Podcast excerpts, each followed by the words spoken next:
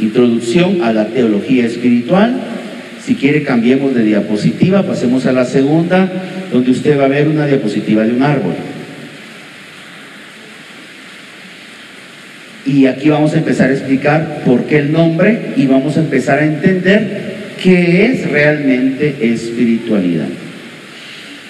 En esa diapositiva nosotros tenemos la imagen de un árbol, ¿sí? Ese árbol, si usted se da cuenta, está bien identificada todas las partes que lo conforman. Empecemos de abajo para arriba. ¿Qué está hasta abajo del árbol, dice ahí? Las raíces. ¿Qué le sigue, hermanos? El tronco. Luego, ¿qué tiene hacia los lados frondosamente? En verde, las ramas. Y luego tiene unos puntitos rojos. ¿Qué dice que son esos puntitos rojos? Los frutos. La teología es eso, ¿sí? Es un árbol que tiene, empecemos desde abajo otra vez, raíces, tronco, ramas y frutos, ¿sí? Empecemos a discernir qué significa, qué simboliza cada una de esas cuatro partes del árbol de la teología. Empecemos con las raíces. Como para que la diapositiva se pudiera leer, yo he abreviado las raíces. Dice raíces dos puntos y hay tres tipos de raíces abreviadas. ST, SE y VS. ¿Sí? ST, SE y VS. ¿Qué significa ST? Las raíces de la teología, ST son la sagrada tradición. ¿De dónde se nutre el árbol de la teología? Se nutre de la sagrada tradición. Ya le voy a explicar lo que es la sagrada tradición así muy brevemente. SE, también el árbol de la teología se va a nutrir de las sagradas escrituras. ¿Sí? Esas son las raíces. Usted sabe que los nutrientes al árbol le llegan por las raíces, ¿sí? De ahí toma el agua, de ahí toma las vitaminas, de ahí toma el alimento, además, lógicamente, de la luz del sol, ¿sí? Pero las raíces son sumamente importantes. Tiene que haber humedad, tiene que haber buena tierra y de ahí el árbol se nutre. Por eso el árbol puede crecer, por eso el árbol puede dar frutos. ¿Cuáles son esas raíces? ¿Cuáles son esos nutrientes? Sagrada tradición, Sagrada Escritura. VS, eso se lo voy a explicar hasta el final, ¿qué es eso? Alguien puede decir aquí, seguramente Juan Carlos está diciendo, hermanito, ¿y dónde está ahí el magisterio de la iglesia? Puede ser que alguien esté pensando eso, porque lo hemos oído casi siempre juntos. Sagrada tradición, Sagrada Escritura y magisterio de la iglesia. ¿Qué es lo que pasa? Que el magisterio de la iglesia, su función es interpretar a la luz del Espíritu Santo lo que dice la sagrada tradición, la sagrada escritura. ¿Qué hace el magisterio? Interpreta. Pero las fuentes, ¿cuáles son? La sagrada tradición y la sagrada escritura. Voy a explicar las raíces. ¿Qué es la sagrada tradición? Vean, queridos hermanos, Dios creó al hombre dice el catecismo, eh, numeral 1, en un designio de pura bondad, Dios ha creado al hombre para compartir con él parte de su vida bienaventurada. Le traduzco, lo que el catecismo está diciendo es, Dios es, era y será por los siglos de los siglos tan bienaventurado, tan rico, tan millonario, tan sobreabundante de gracia y de felicidad, que Dios no se conformó con quedarse con toda esa gracia, con toda esa riqueza, con toda esa bendición, con toda esa felicidad para sí mismo, solo para el disfrute de la Santísima Trinidad, Padre, Hijo y Espíritu Santo. Dios dijo no, y lo dice el Génesis, hagamos al hombre. Hombre se entiende ser humano, raza humana. Es decir, Dios era muy millonario, pero quiso tener hijos para darle a sus hijos. ¿Se entiende eso? Entonces viene el hombre, habita en la tierra, empieza a tomar conciencia de sí y entonces Dios, ¿qué es lo que hace? Dios se revela al hombre. ¿Qué es lo que significa revelarse? Dice, hijo, aquí estoy. Yo te he creado para los más estudiosos. Algo similar pasó con los ángeles. Para los más estudiosos les recomiendo vivamente leer una novela bellísima del padre Fortea que se llama Historia del Mundo Angélico. Para los más estudiosos, bellísima la novela, se la va a leer en tres a cuatro horas. Para los más perezosos, está en YouTube. Entonces, cuando usted vaya manejando, la puede oír. Cuando usted estaba haciendo su oficio en su casa, lo puede oír. Léalo, escúchelo, pero entérese de la novela. Bellísimo. Bueno, Dios se revela. ¿Qué quiere decir? Que se muestra. Le habla a Abraham. Dice quién es. ¿Sí? Eso se llama revelarse. Y entonces, cuando Dios se reveló a Abraham, ¿sabe qué es lo que hizo Abraham cuando tuvo a su hijo Isaac? Lo que hacemos todos los padres de familia. Yo no sé usted, pero normalmente los padres de familia tendemos a contarle a nuestros hijos nuestra historia, ¿sí o no? Viene Abraham, Dios se le aparece de alguna manera en algún sueño, en alguna visión, y entonces Abraham eso se lo cuenta a su hijo Isaac. Isaac también tiene su propia experiencia y tiene la experiencia del papá. Y entonces Isaac tiene dos hijos, ¿sí? Tiene a Esaú y a Jacob. El hijo de la promesa es Jacob. Entonces viene Isaac y le cuenta a Jacob la experiencia del papá y su propia experiencia. Viene Jacob y tiene 12 hijos varones. De esos 12 hijos varones nacen las 12 tribus de Israel, porque a Jacob Dios le cambia el nombre y le llama por nombre Israel. Y viene Jacob y le cuenta a sus 12 hijos. Sus 12 hijos tienen otra marimba de hijos, tienen una sinfónica de hijos y entonces cuentan su propia experiencia, la de Jacob, la de Isaac, la de Abraham y ahora se la están contando a cada uno de sus descendientes. ¿Y qué hacen cada uno de sus descendientes? Lo mismo, lo mismo, lo mismo, lo mismo, lo mismo, así hasta llegar a Jesucristo. ¿Cómo se llama a esa tradición de contar las cosas? Sagrada tradición. No había Biblia, solo había la sagrada tradición. Hasta que alguien, en el año 700 antes de Cristo, se le ocurrió la brillante idea de decir, esto hay que ponerlo por escrito. Y ahí nace entonces la sagrada escritura. Se cree que el primer libro que se escribió, no, no, no le puedo dar yo el 100% de seguridad, pero es posible que el primer libro que se haya escrito es el libro de Job. ¿Sí? Libro de Job. Y el último que se escribió, ese sí con mayor seguridad, alrededor del año 100, algunos debaten que pudo haber sido antes del 70, pero el último libro que se escribió fue el libro del Apocalipsis. Sigamos subiendo en el tronco de la teología. ¿Qué es la teología? La teología es la ciencia que estudia los atributos de Dios. ¿Sí? ¿Qué es la teología? Es la ciencia, claro, no es una ciencia como la astronomía, no es una ciencia como la matemática, es otra característica, otra categoría de ciencia que hacia el final del tema se va a entender por qué. Pero es la ciencia que estudia los atributos, las características de Dios. ¿Por qué se hace énfasis en que la teología estudia características, atributos de Dios? Porque no es posible, bajo ningún concepto, entender la esencia divina, la esencia de Dios. De, de la esencia de Dios no podemos saber ni conocer absolutamente nada. Que sí podemos saber cómo Dios actúa, sus características.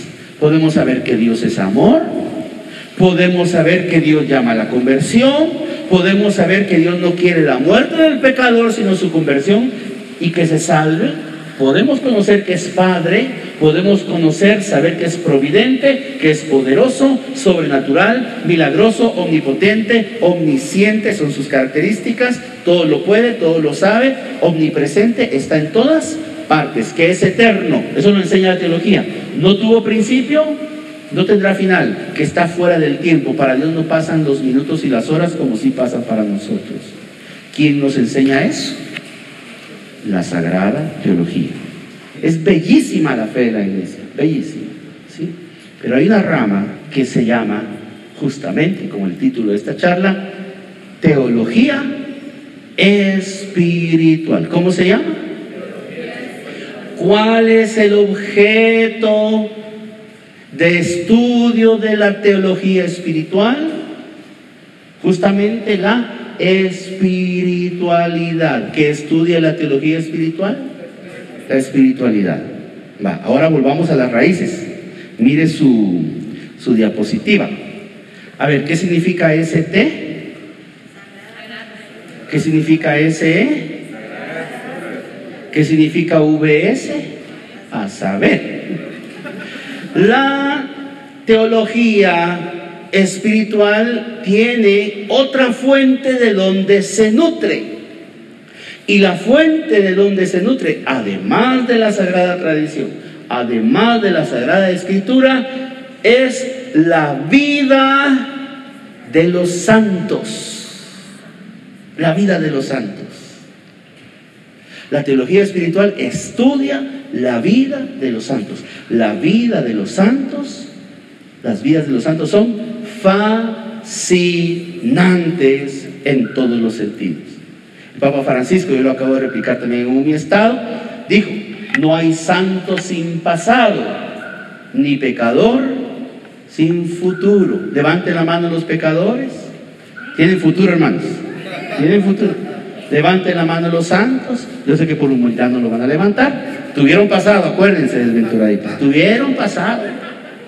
¿Cuántos dicen amén? Digan amén los que tuvieron pasado. Ah. Bueno. Entonces la vida, la teología espiritual estudia, por ejemplo, la vida de, no sé, una Santa Catalina de Siena. Impresionante la vida de Santa Catalina de Siena. Ayer la cité. Búsquese alguna biografía de ella, algún videito de YouTube ¿verdad? Que le hable de la vida mística que tuvo ella, una Santa Teresa de Ávila, del cual yo soy seguidor, yo soy fan, yo soy devoto de la Santa, de la Santa Teresa de Ávila, porque es una barbaridad de santa. No voy a hablar mucho de ella porque eh, la segunda parte de esta charla tengo que hablar de la espiritualidad según Santa Teresa de Ávila. Vale. San Juan Bosco, la, teología espiritual es la que se encarga de estudiar los sueños de San Juan Bosco, las obras, los milagros. Ese San Juan Bosco resucitó muertos, mucha. La Virgen le pidió que le hiciera una, una iglesia y el pobre, el pobre pisto, el pobre San Juan Bosco no tenía pisto, pero la Virgen le proveía. De ahí el nombre es como nuestra parroquia, la divina providencia. Todas esas maravillas la estudia, la teología espiritual. Dedíquese todos los días, aunque sea resumidamente, a estudiar el santo del día. Ahí lo pasan en Radio María, en Radio Estrella. Si no, busque usted algún servicio que le pueda llegar a su correo, su WhatsApp o algún canal de YouTube que se dedique, aunque sea resumidamente, a ver la vida de los santos. Eso le va a inspirar. Amén. Solo evite una cosa, no se compare con los santos. Porque Santa Teresa de Ávila no nació en el año 2020 ni en el 2022, no vivió en este contexto. Ella en su contexto fue santa con los retos de su época. Nosotros en nuestro contexto, con los retos de nuestra época, así tenemos que ser santos. No diga, ay, me voy a fundar un convento. No, mamadito, se tiene que trabajar. Hay que trabajar. Sí, la Santa Teresa fundó conventos, pero más que Rey Kroc fundar McDonald's. Sí, es increíble. Entonces, estudia la vida de los santos. Consejo número uno, pero no se compare con ellos. Que lo inspiren, pero no se compare con ellos. Lo dijo el Papa en la, en la encíclica que habló de la santidad, alegrados y regocijados, creo que es. ¿Sí? Ahí dijo el Papa eso. Y si no es en la, en la alegría del Evangelio, una de las dos. Vamos ahora a los frutos. ¿Usted sabe cuál es el fruto de la teología espiritual? Usted va para monja, fíjese. Usted va para monja. el fruto de la teología espiritual es nada más y nada menos que la santidad. Es el fruto de la, o sea, el fruto de la espiritualidad, ¿cuál es? La santidad. De tal manera que usted no puede ver un predicador, es que ese predicador, mire qué bonito habla, nos hace reír, nos hace llorar, aprendemos un montón de él. Tiene dos mujeres, pero a nosotros no nos importa, nosotros lo amamos y lo perdonamos en el amor de Jesús.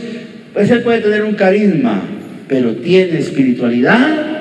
No. ¿Por qué? Porque no tiene el más mínimo indicio de santidad. Y la, los carismas y la falta de santidad pueden convivir juntas.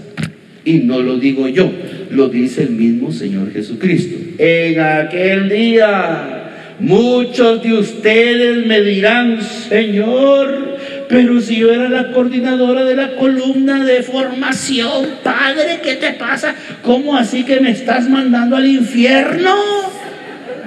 ¿Lo dice la Biblia o no lo dice? No con esas palabras, pero lo dice. Yo predicaba en tu nombre, Padre. Yo expulsé demonios en tu nombre. Pues fíjate que a lo mejor sí, pero si te vi ni me acuerdo. ¿Y a dónde los manda? O sea, los carismas del Espíritu Santo no necesitan la santidad para funcionar. De ahí, hermanos, que puede haber predicadores, y se los he dicho muchas veces, para que no se asuste, para que usted de una vez ponga los pies sobre la tierra. ¿sí? Predicadores homosexuales, los hay. Lobos con piel de oveja, que andan buscando cómo comen oveja, cómo trasquilan oveja, los hay. Predicadores pornográficos, los hay predicadores que patean con las dos patas, es decir, un día le predican en la iglesia católica, el otro día le predican en la iglesia evangélica. Los hay, le doy un nombre, hoy que solo estamos entre nosotros. Manglio Escobar se llama. Nunca lo invite, nunca lo invite. Ese señor predica en las dos. Bueno, en, en esta iglesia y en aquellos changarros, ahí predica él. Donde le paguen, ahí va. Se lo dije, Manglio Escobar. ¿Y por qué lo dice así? El, arzobispado de Guatemala sacó una carta con una serie de nombres de predicadores que no se pueden invitar. Entonces es información pública. Y ahí está el nombre de Manglio Escobar. También está el nombre de Juan Carlos Rivera. Sí. Pero aquel lo salvó el Bocaletti. Por ese tu apellido italianucho que tenés. Por eso te salvaste. Porque hay otro señor que se llama Juan Carlos Rivera, que era predicar católico y luego se volvió protestante. ¿Sí? sí lo es, así es. Pues ahí están esos nombres, es información pública. Va. Entonces, eso existe, eso pasa. Pero por mucho que eso hable muy bonito, ¿son espirituales? No. ¿Un Sergio Enríquez puede ser espiritual? No. Cash Luna que dice que hace milagros, puede ser considerado espiritual, no hay manera, no güey, no sea güey, no, eso no, no se puede. Imposible 100%, imposible. Amén. ¿Por qué? Porque no tiene toda la estructura que ya le dije. No tienen a María, no puede haber espiritualidad sin eso. Es imposible. Hay que agarrar o todo el árbol o nada. Amén, hermanos. Amén. Bueno, sigamos. Ahora, hasta el momento, no sé si hay preguntas. Ya entendimos la rama de la teología que vamos a estudiar, ¿verdad? No es una charla de teología, pero es para que usted se ubique en dónde estamos. Y por eso la, la cuestión ahí del árbol. ¿Alguna duda, hermanos? ¿O sigo ya con la segunda parte? ¿Estamos bien? Va. Vamos ahora a consultar, si usted pasa a la, eh, a la eh, ¿cómo se llama esto? A la diapositiva número 3. Dice que vamos a estudiar, según Santa Teresa de Ávila, cuál es la verdadera espiritualidad. ¿Sí? y la diapositiva dice textualmente, según Santa Teresa de Ávila, bueno, según Santa Teresa, pero es la de Ávila, no le puse ahí, pero es la de Ávila porque hay varias, la verdadera espiritualidad consta de ciencia y experiencia, ya vamos a explicar eso. ¿Por qué consultamos nosotros a Santa Teresa de Ávila? ¿Por qué la iglesia toma en cuenta a Santa Teresa de Ávila para hablar de espiritualidad? Porque Santa Teresa de Ávila, creo que durante el reinado de Pablo VI, fue declarada y es la primera doctora de la iglesia. Primera doctora y doctora de oración, le cuento. Entonces Santa Teresa de Ávila es la primera mujer en ser llamada doctora de la iglesia. Y como todos los doctores tienen que tener una especialidad, ¿verdad ustedes? La especialidad de la Santa Teresa de Ávila, ¿cuál cree que era? La oración. Y por eso ella es doctora de oración. Por eso ella tiene toda la autoridad para hablar de espiritualidad. Porque también, como creo que lo decía San Alfonso María de Ligorio, sin oración no hay salvación. Dígalo conmigo. Sin oración no hay salvación. Usted, hermanito, que solo ora los lunes aquí en la comunidad y toda la semana ya no ora y solo ora allá en la misa, usted no se está salvando. Sin oración no hay salvación. No sea perezoso para la oración. ¿sí? Usted cuando se levanta tiene que orar. Cuando se acuesta tiene que orar. Cuando come tiene que orar. Aparte de que en el día tiene obligatoriamente que tener sus momentitos de oración. Les recomiendo dos momentitos. Coronilla de la Divina Misericordia y Santo Rosario. ¡Ey, que no lo entiendo! Ya le dije que no es cuestión de entenderlo, usted récelo. No sea aragán y no me, no me esté coqueando porque le voy a decir una palabra más fea. No sea aragán. Amén. No sea perezoso espiritual. Ya les dije que retiro otra vez y, por lo visto todavía no, ha funcionado la cosa, pero si aquí rezáramos el rosario todos los días, todos los servidores, esta comunidad, hermanos, ¿qué pasaría con esta comunidad? Hagámoslo, amén. Sin oración no hay. Por eso es que a Santa Teresa se le consulta en este tema. O sea, se le consulta a través de sus escritos. ¿Qué dijo la Santa Teresa de espiritualidad? Y dijo lo siguiente. La verdadera espiritualidad consta de dos cosas ciencia y experiencia. Cuando decimos ciencia, no pensemos así el estudio del átomo, de las partículas, el estudio de, los astros, de, eh, la teoría cuántica. No. Cuando hablamos de ciencia en lenguaje espiritual, estamos hablando del conocimiento de las verdades de la fe. ¿De qué estamos hablando cuando hablamos de ciencia? De tal manera que yo podría agarrar a dedo a cualquier servidor y preguntarle a ropa doña Patricia Mazariegos, dígame de memoria el quinto mandamiento. Ya se fue Shuka, vas pa' monja, vas pa... no matarás. Ese conocimiento es el que se llama ciencia. Y la gente que cree que es espiritual, sí, qué lindo es retiro. Ay, cómo chie, ay, es que yo chie, qué espiritual es tu No, aquí yo no miro lágrimas. Aquí lo que miro es ciencia. En otras palabras, hermanito, usted quiere ser espiritual, ¿cuántos quieren ser más espirituales y menos carnales? Que digan amén. ¿Sabe qué tiene que hacer? Fórmese. Lo que no le gusta. Porque yo sé que a la gran mayoría de gente no le gusta formarse. No le gusta estudiar la fe.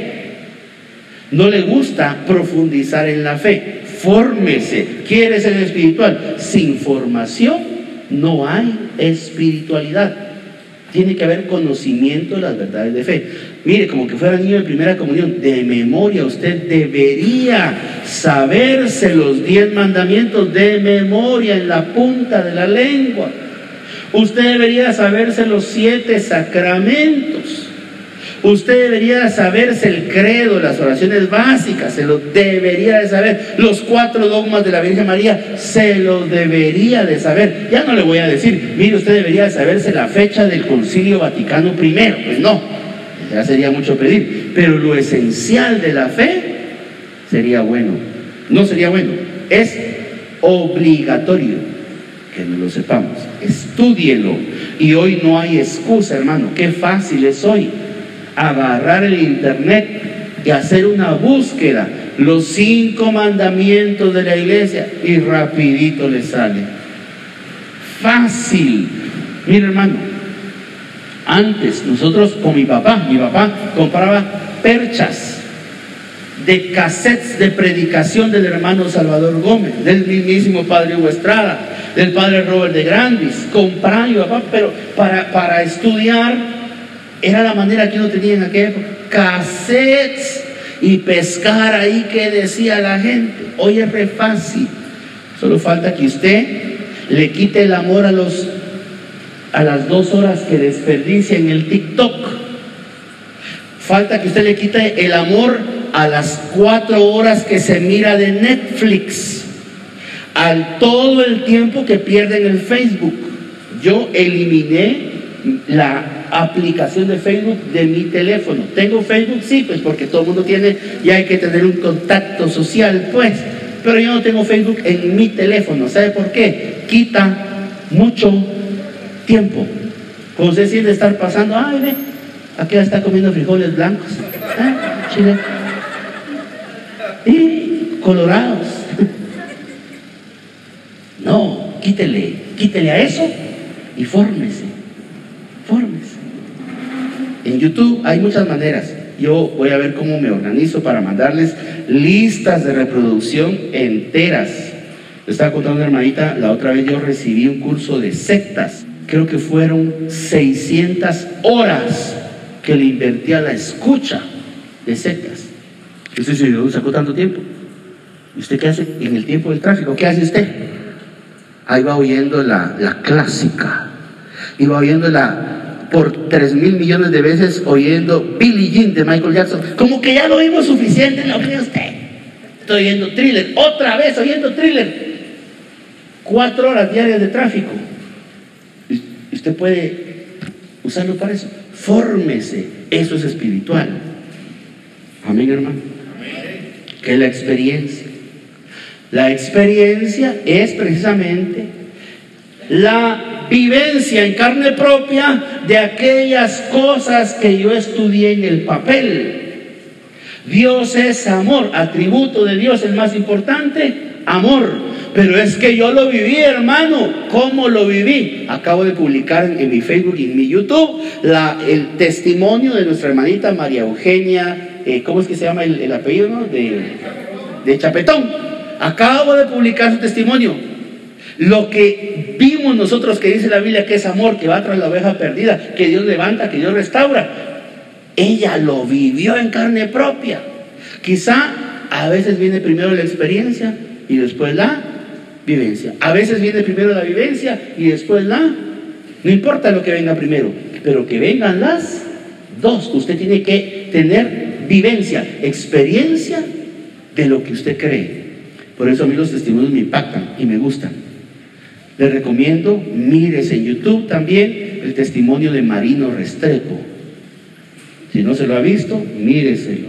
Si no se ha impactado por eso, preocúpese. Si usted no, quedó con insomnio unas tres noches por haber visto el testimonio de Marino Restrepo, preocúpese, usted no tiene conciencia, usted está dormido. Mire el testimonio de Gloria Polo. ¡Wow! ¡Qué vivencia! Lógico, tal vez mi vivencia no va a ser la misma. Pues no, hermano, mire, pues yo tuve unos problemitas con mi marido y le dije que viniéramos a la comunidad y pues se arreglaron. Bendito sea Dios. Al marino, al marino Restrepo lo secuestraron las FARC o usted quiere que lo secuestren las FARC. A la Gloria Apolo la partió un rayo o usted quiere que la parta un rayo. No, ¿verdad? No, no, no, no, yo vine con una oracióncita y una mi bonita predica. Yo creo que con eso tengo. Bendito sea mi Padre Celestial. ¿Qué es eso? Vivencia, experiencia de la fe. Eso es espiritualidad, la combinación de las dos cosas. No solo la teoría, como quien dice, sino también la práctica. De esa combinación, como que fueran los signos, ¿verdad? El positivo y el negativo, se dan cuatro posibilidades que son la última Ya con esto termino porque estoy llegando a la hora. La última diapositiva. Las posibles combinaciones entre ciencia y experiencia. Primera combinación. Una persona que no tiene ciencia y que no tiene experiencia, ese es un pagano. ¿Qué es ese señor?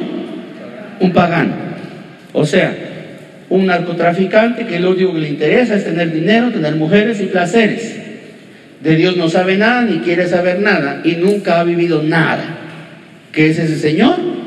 Un pagano que no tiene ni conocimiento, la ciencia, ni la experiencia, la vivencia de Dios. Amén. ¿Usted quiere ser eso? No. Segunda posibilidad, hay personas que tienen ciencia, pero no tienen la experiencia. ¿Eso qué significa?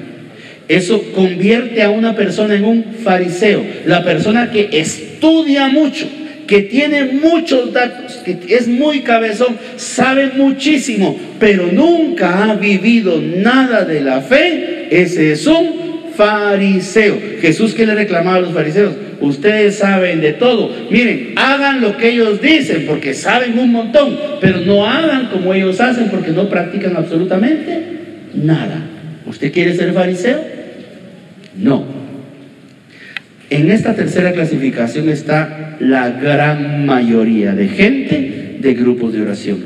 Gente sin ciencia, pero con mucha experiencia. ¿Qué significa gente sin ciencia? Si yo le pregunto, mire, si yo le digo Jorge Mario Bergoglio, ¿quién es? ¿De quién estoy hablando? Un tu, un microfonazo te voy a dar. Papa Francisco. Y hay muchos católicos así, perdóname, pero es que aquí estoy para, para agarrar parejo, para que les dé vergüenza. Sí, porque hay un montón de gente así, montón de servidores ignorantes que lo único que tienen es, fui al grupo de oración, qué bonito, qué alegre.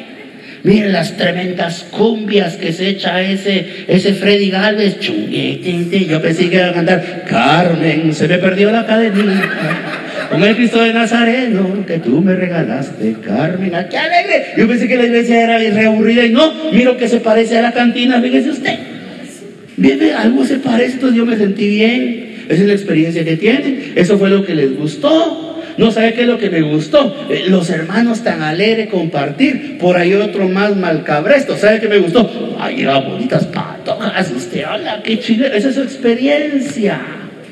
Y por eso la gente se queda en los grupos de oración, pero no saben absolutamente nada. Le llevan un hermanito en silla de ruedas, le llevan a Chepito al, retiro y llevan, ay, pobre hermano, yo que me quejaba de mi vida, ay, cómo sufrió, ay, Dios, siento la presencia de Dios, gloria a Dios. Esa es su experiencia. Pero si yo le pregunto el tercer mandamiento, mija, los mariachis callaron y de mi mano sin fuerza cayó mi copa sin darme cuenta. Sienten mucho, pero no saben nada. No podemos ser servidores así, señores y señores. tarde o temprano nos vamos a morir, nos vamos a ahogar. No se puede vivir de sentimientos. Dígalo conmigo.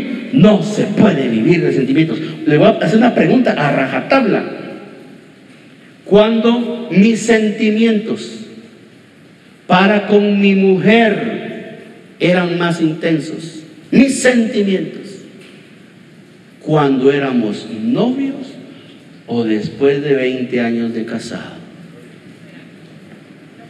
Aquel ahí dice, no, yo, te sigo queriendo. No, si yo no digo que no se quieran, pero cuando los sentimientos eran más intensos. Bueno, Juan Carlos, Cari, se puede vivir de sentimientos en el matrimonio. Eso que les muestran ustedes en las películas. Ay, es que él tan lindo, mira, que ama a los niños, les gustan los perros, le llevó rosas y las serenatas, esas son paja. No se puede vivir de sentimientos. En el matrimonio se vive de decisiones. No, ya me casé con este hombre. Yo dije que si la quiero matar, no tengo que hacerle ganas. Y, así voy a seguir hasta que la muerte nos separe, pues. Significa que no se aman. No. Significa que el amor es más maduro. Igual en la vida de fe, no se puede vivir de emociones. Usted me hubiera visto a mí a los 12 años, cuando yo entré a, yo, cuando yo entré a la renovación a los 6.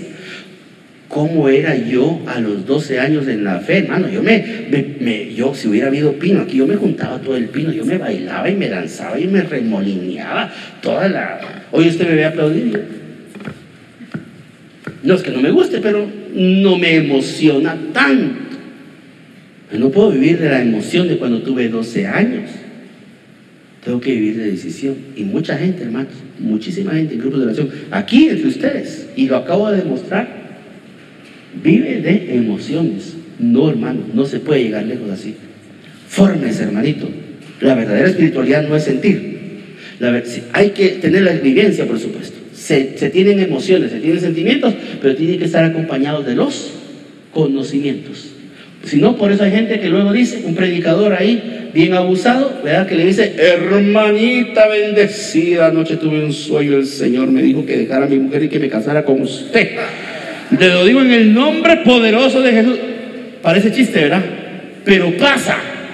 Y la gente burra que cae porque no sabe que hay un mandamiento, el sexto, que dice, no cometerás adulterio. Pero mire, señor predicador, y este, este mandamentito que dice aquí que no se puede cometer adulterio. Y ahí que dice Jesús, el que se casa con la repudiada comete adulterio, ese donde me lo deja. Gente lo hace, hermanos. Gente lo hace. Yo lo he oído de pastoras protestantes. ¿Y por qué lo he oído de pastoras? Porque mi trabajo es ver qué dice la competencia. Ese no es su trabajo, ese es el mío. No es que yo me vaya a meter a una iglesia. Ahí están las prédicas en YouTube. No lo haga, usted no lo haga. Yo, yo lo hago por usted. Yo le cuento el chisme. Confórmese con eso. Pero gente lo hace. La otra vez, un testimonio. ¿Sabe cómo, cómo empezó el testimonio? Hermanos, yo me he casado tres veces. Esta es mi mujer, mi tercera mujer. Bendito sea Dios. Hasta que encontré a la que sí era. Así empezó el testimonio. Tremendo ignorante. Tremendo ignorante él y tremendo ignorante el coordinador que lo puso a dar testimonio. Ignorante a morir. Entonces, ¿cuál es la verdadera espiritualidad? No según yo, según Santa Teresa. Ciencia, experiencia. O sea, estudie, pero también busque vivir, sentir, experimentar a Dios. ¿Sí? Las dos cosas son importantes. Esa es la verdadera espiritualidad. ¿Usted dónde está más gordo, dónde está más flaco? Levante la mano los que están más gordos de experiencia. Con toda humildad. Levanta la mano. Levante la mano los que están flacos de conocimiento. Levante la mano. Toda humildad. Vale. Entonces, ¿sabe qué hay que hacer? Formémonos, hermanitos. Eso es ser espiritual, ¿verdad? Y por supuesto, si algún día usted, eh, eh, a mí me pasa, a mí muy difícilmente usted me va a ver llorar en, un grupo de oración. Me ha pasado, por supuesto, pero yo, yo le digo a mi esposa que yo tengo mis momentos con Dios que son muy míos, muy, yo y Dios tenemos una relación, y, y también usted. Dios a cada uno lo trata de manera muy particular. Dios no es comunista, oiga, Dios no es comunista. Mi experiencia con Dios es la mía, no es la suya, es la mía. Yo a veces voy manejando y entre el montón de audios que voy oyendo, las toneladas de audios que yo escucho, un día oigo decir al padre Antonio Royo Marín que amar a Dios es sencillamente la tendencia de desearlo amar. Porque yo me cuestionaba, usted nunca se ha preguntado, ¿será que yo amo lo suficiente a Dios? porque a veces yo no lloro, porque a veces yo no siento. Y Rollo Marín dijo, no, no es sentir, es la tendencia, es el querer, querer. Querer amarlo, eso ya es tender y eso ya es amar. Solo eso dijo, no parece gran cosa, no es poético, no es romántico. Yo estaba llorando en el carro, No sé cómo llegué a predicar a la comunidad esa noche, iba para la zona 18. Yo lloré como media hora solo con eso que él dijo. Tal vez usted no lo entiende. Pero yo con Dios, Dios y yo somos así. Usted tendrá su manera de ser. Usted tendrá sus experiencias. Usted tendrá sus vivencias. La otra vez llegué a predicar a una parroquia. Nadie me dijo que había misa antes de la, de la comunidad. No sabía. Si no hubiera llegado a la misa. Llegué y como que el evangelio había sido del hijo pródigo. Pero llegué tarde, ya habían eh, casi empezado a, a, comulgar. Entonces me senté, ¿verdad? A esperar y empieza el coro. Querido Padre, cansado vuelvo a ti. Padre, yo busco tu amor. Padre, vuelvo a ti. Yo, yo estaba, hermano, yo me, bebí mis lágrimas. ¿Y por qué? Solo Dios sabe, ni yo sé. Yo solo sé que ahí, sin previo aviso, yo ahí sentí a Dios.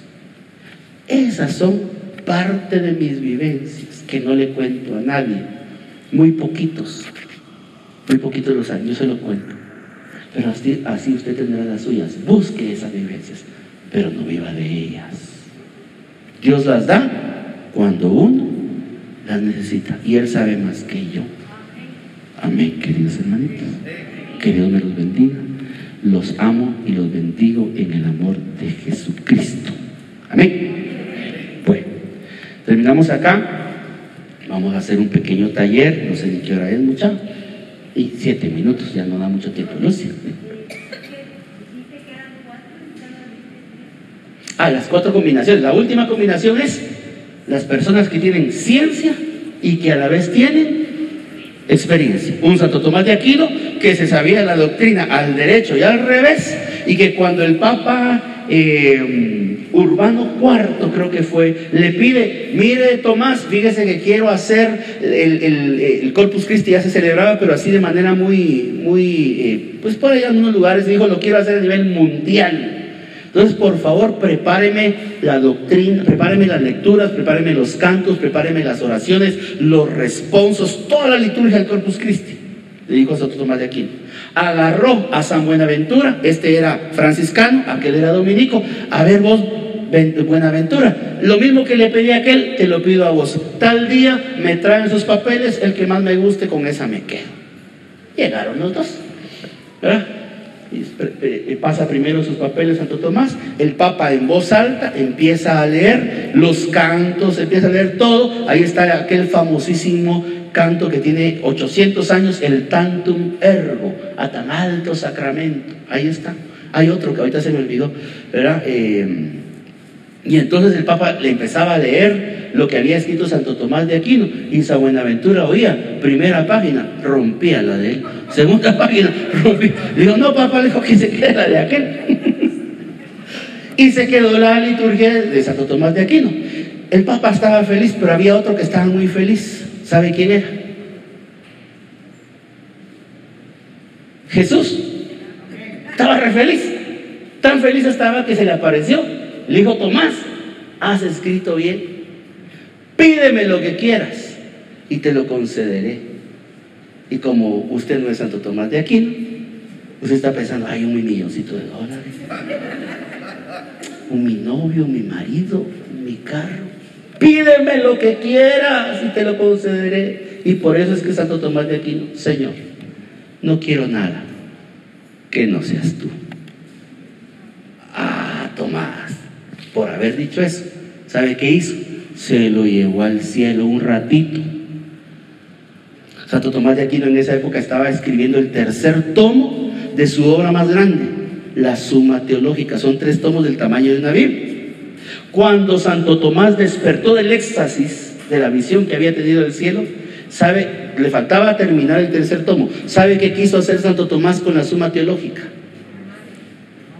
Quemarla. ¿Y por qué la vas a quemar? Es que fui al cielo y lo que he visto no le hace justicia a estos pobres escritos que yo tengo. Y le dice a los discípulos, pero vaya, por lo menos vos ya viste, aunque sea esto de Janos. sí. Y los discípulos terminan el tercer tomo. ¿Sabe qué es eso? Ciencia, experiencia. ¿Usted no le da ganas de eso? ¿Tiene ganas? Entonces tiene que hacer lo que no dan ganas. Estudie. Estudie y ore. Eso nos da ganas. Pero hágalo. Y usted va a tener unas vivencias. En Dios va a tener unas vivencias maravillosas, hermano. Amén. Bueno, si no hay otra pregunta, no hay nada más. Con esto termino. No quiero abusar de su tiempo. ¿Estamos bien ahí?